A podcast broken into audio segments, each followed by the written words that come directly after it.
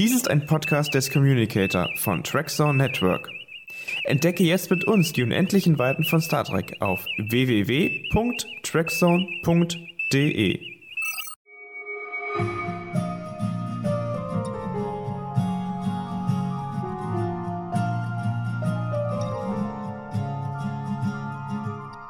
Willkommen zu Auf den Schirm unserem Echtzeitbesprechungsfolgen-Podcast des Trackzone Networks. Mein Name ist Christopher Kurz und wie ihr das hört, bin ich heute alleine auf Sendung. Wir haben es aus verschiedenen Gründen nicht fertiggebracht, am Wochenende einen gemeinsamen Termin zu finden, um mit euch die Folge zu gucken. Deswegen werden wir heute keinen Echtzeit-Besprechungspodcast machen, aber es gibt ein kleines Ersatzprogramm, da komme ich gleich drauf zurück. Bevor wir loslegen, wir haben vor ein paar Podcasts ein Gewinnspiel gehabt, in dem ihr von Michael Schuh ein Episodenposter gewinnen konntet und wir haben zwei Gewinnerinnen gezogen. Äh, von einer davon haben wir leider noch keine Rückmeldung erhalten. Liebe Barbara, wenn du bitte nochmal in deine E-Mails gucken könntest, wenn du da eine E-Mail von Michael Schuh findest, sei doch so freundlich und melde dich bei ihm. Wegen der Urlaubszeit hast du dafür noch Zeit bis zum 5.8. Danach verfällt dein Preis. Also bitte guck mal im Spamfilter, ob da noch was angekommen ist. Ja, wie gesagt, wir schaffen es nicht, heute die Folge in Echtzeit zu besprechen, aber ich habe mir virtuell Matthias Susan ins Studio geholt. Der hat nämlich sich die Folge angesehen und eine Rezension dazu verfasst. Und als Trostpreis, damit ihr trotzdem was auf den Ohren habt, werde ich die euch jetzt vorlesen. Und ich sollte vielleicht noch dazu sagen, dass ab sofort äh, Spoiler folgen. Wir gehen davon aus, dass wenn ihr diesen Podcast hört, dass ihr die Folge schon gesehen habt. Lost in Translation.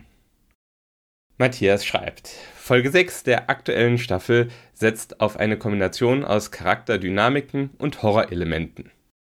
Lost in Translation eine Taskforce der Sternenflotte unter Führung der Enterprise soll eine im Bannon-Nebel errichtete Deuterium-Sammelstation reparieren. Die vermeintliche Routinemission nimmt eine dramatische Wendung, als Ensign Uhura und Lieutenant Ramon seltsame Halluzinationen durchleben. Ramon sabotiert zunächst die Station und anschließend auch eine der Warp-Gondeln der Enterprise, wodurch er sein Leben verliert. Was ist nur in ihn gefahren? Und droht Uhura nun dasselbe Schicksal? Tatkräftig unterstützt von Lieutenant James T. Kirk von der Farragut findet die junge Kommunikationsoffizierin wenig später heraus, dass ihre Halluzinationen eine Form von Kommunikation darstellen. Doch die Botschaft der Fremden, die in der halluzinativen Übersetzung verloren gegangen ist, muss erst noch entschlüsselt werden. Lost in Quantity Schon die Rückblende zu Beginn macht deutlich, dass sich Lost in Translation als Sammelstelle für mehrere angefangene Charakterplots der Serie versteht. Und leider muss man sagen, dass sich die Episode damit ein wenig übernimmt. Denn die 54 Minuten sind vollgepackt mit mehreren verschiedenen Figurenkonstellationen und deren großen und kleinen Wehwehchen. Uhura hat ihre Verlustangst noch immer nicht im Griff. Laan pendelt zwischen Liebeskummer und Eifersucht. Spock und Chapel spielen nicht nur Schach, sondern auch Verstecken, was ihre Liebesbeziehung angeht. Derweil kabbelt sich Una mit Pelia über Nichtigkeiten. Und die Gebrüder Kirk haben mit ihrem fordernden Vater und dem Geschwisterwettstreit, den er schon früh zwischen den beiden gesät hat. Als obligatorische Nostalgiedosis gibt's dann auch noch die chronologisch erste Begegnung von James T. Kirk und Mr. Spock samt Handshake. Dieser fällt aber überraschend unspektakulär aus, vor allem im Vergleich zu Star Trek von 2009. Während sowohl das Kirk-Uhura-Team-Up als auch der Bruder-Zwist durchaus Früchte tragen, läuft der Konflikt zwischen Number One und der Lantanitin weitgehend ins Leere viel zu oberflächlich und viel zu konstruiert, als dass man hier von einer nennenswerten Charakterentwicklung sprechen könnte. Die Pointe, dass Pelia steinalt ist, hat sich auch langsam etwas abgenutzt. Leider scheint hier aber auch nicht mehr viel zu kommen.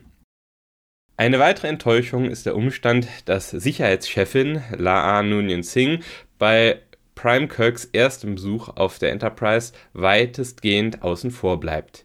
Im Hinblick auf Tomorrow and Tomorrow and Tomorrow und vor dem Hintergrund der angespannten Sicherheitslage auf dem Schiff ist das in meinen Augen eine eher zweifelhafte Kreativentscheidung der beiden Autoren Onitra Johnson und David Reed. Deren Drehbuch weist aber auch noch andere Logikprobleme und handwerkliche Fehler auf, darunter seltsame Figurenkonstellationen, atypisches Charakterverhalten und Wendepunkte, die im Schnelldurchgang abgewickelt werden. Captain Pike zum Beispiel kommt mir die gesamte Episode über unangemessen passiv und sogar etwas naiv vor.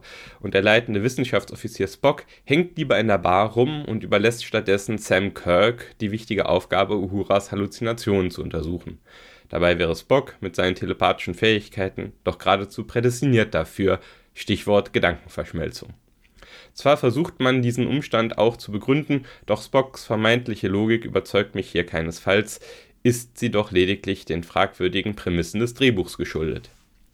Und auch Jim Kirks Anwesenheit auf der Enterprise wirkt etwas erzwungen, auch wenn die Chemie zwischen ihm und Uhura ähnlich überzeugend rüberkommt wie die mit Laan vor wenigen Wochen. Kirk als Uhuras persönlicher Counselor? Naja.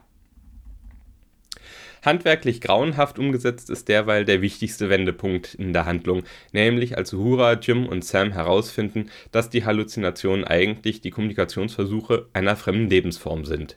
Uhuras hermeneutische Fähigkeiten sind ja schon mehr als erstaunlich. Ihre überaus präzise Traumdeutung gelingt jedenfalls gleich beim ersten Versuch und fällt somit in die Kategorie Lazy Writing. Lost in Repetition. Überhaupt ist die Haupthandlung von Lost in Translation kaum mehr als Durchschnittskost. Und das ist besonders enttäuschend, denn die Zutaten des Drehbuchs, Mystery, Horror und Charaktermomente, hätten doch so viel mehr ermöglicht. Beim Angucken der neuesten Folge von Strange New Worlds erlebe ich nahezu wöchentlich ein Déjà-vu. Die ersten Minuten holen mich total ab, sodass ich mich schon die Hände reibe, endlich mal eine Rezension mit mindestens einer 4-Sterne-Wertung schreiben zu können. Auch Zombie Hammer verfehlt seine Wirkung in den Anfangsminuten keinesfalls, wodurch das Kopfkino so richtig Fahrt aufnimmt. Auferstehung als Monster? Oder ist er gar nicht gestorben? Was wird uns hier wohl erwarten? Die Gorn? Spannung pur! Doch spätestens ab der Episodenmitte stellt sich dann leider doch wieder das Gefühl ein, dass alles in leicht anderer Form schon mindestens einmal in einer anderen Trackserie gesehen zu haben und ziemlich genau erahnen zu können, wie es nun weitergehen dürfte. Massiver Spannungsabfall inklusive. Star Trek hat nämlich schon recht häufig Geschichten über vermeintliche Halluzinationen und Aliens erzählt, die mittels Telepathie oder Träume kommunizieren und auch die Erzählung, dass die Technologie respektive die Forschungstätigkeiten der Sternenflotte ungewollten Schaden anrichten, ist gewiss nicht neu. Lost in Translation macht sich leider gar nicht erst die Mühe, angesichts dieser breiten Vergleichsbasis eine Geschichte mit Haken und Ösen zu erzählen. Die Folge bleibt stattdessen beim üblichen Schema F. Keine Experimente lautet die nüchterne Devise. Strange New Worlds Lost in Repetition. Es gelingt dieser Serie einfach viel zu selten auch Langzeit-Trekkies wie mich mal so richtig zu überraschen. Vor allem was den Ausgang der jeweiligen Story angeht. Das liegt einerseits am Fehlen neuer Ideen, andererseits aber auch an dem oben bereits monierten Lazy Writing. Dabei böte das Prequel-Konzept meines Erachtens genügend Ansatzpunkte für spannende Geschichten. Nur fehlt hierzu scheinbar noch der Mut. Oder vielleicht doch auch die Kreativität? Denn bedauerlicherweise zeigt auch Strange New Worlds bisher noch kein erkennbares Interesse an wirklich großen Science-Fiction-Themen. Vielmehr fokussiert sich auch diese Serie, ebenso wie die beiden anderen modernen Live-Action-Serien, lieber auf Einzelschicksale und auf die Gefühlslagen ihrer Charaktere. Überdies wiederholen sich auch die Kernthemen. Schon wieder geht es in dieser Folge um Trauerbewältigung, Verlustschmerz und Versagensängste. Aber genau diese Themen werden doch schon seit Jahren ständig durchgekaut. Ob in Discovery, Tilly in Season 3, in Picard, Rios in Staffel 1, Riker in Staffel 3 oder eben in Strange New Worlds, Uhura in Staffel 1. Schön, wenn sich Star Trek den Fragen des Menschseins zuwendet, aber doch bitte nicht ständig dieselbe Leier meine Hoffnung, die Serie werde sich wieder mehr auf Entdeckergeist und Wissenschaftsaffinität fokussieren, wurde bisher leider nur in geringem Maße erfüllt. Denn auch Lost in Translation bringt diesbezüglich keinen Befreiungsschlag. Man dreht sich inhaltlich doch ein wenig im Kreis. Starke Inszenierung. Der brettstarken Inszenierung von Regisseur Dan Liu ist es indes zu verdanken, dass die Episode trotz Figurenwirrwarr und unnötiger Bruchstellen im Drehbuch über weite Strecken dennoch ganz gut unterhält. Optisch hat Lost in Translation einiges zu bieten, darunter auch einige kreative Kamerafahrten und Einstellungen. Mit einer einfallsreichen Story und einem stringenteren Drehbuch hätte die Folge womöglich ein einprägsamer Klassiker wie Night Terrors oder Genesis werden können. Aber leider klaffen die Qualitäten von Drehbuch und Inszenierung mal wieder weit auseinander. Ein weiterer Lichtblick der Folge sind die Schauspielerleistungen. Hier ist zuvor das Celia Rose Gooding zu nennen, die ohne jeden Zweifel auch schon mit 23 Jahren die schauspielerische Klasse besitzt, um eine ganze Uhura-Folge zu tragen. Lob gebührt aber auch Paul Wesley, dem es in Lost in Translation gelingt, Kirks Charaktereigenschaften als Menschenfänger glaubhaft zu transportieren.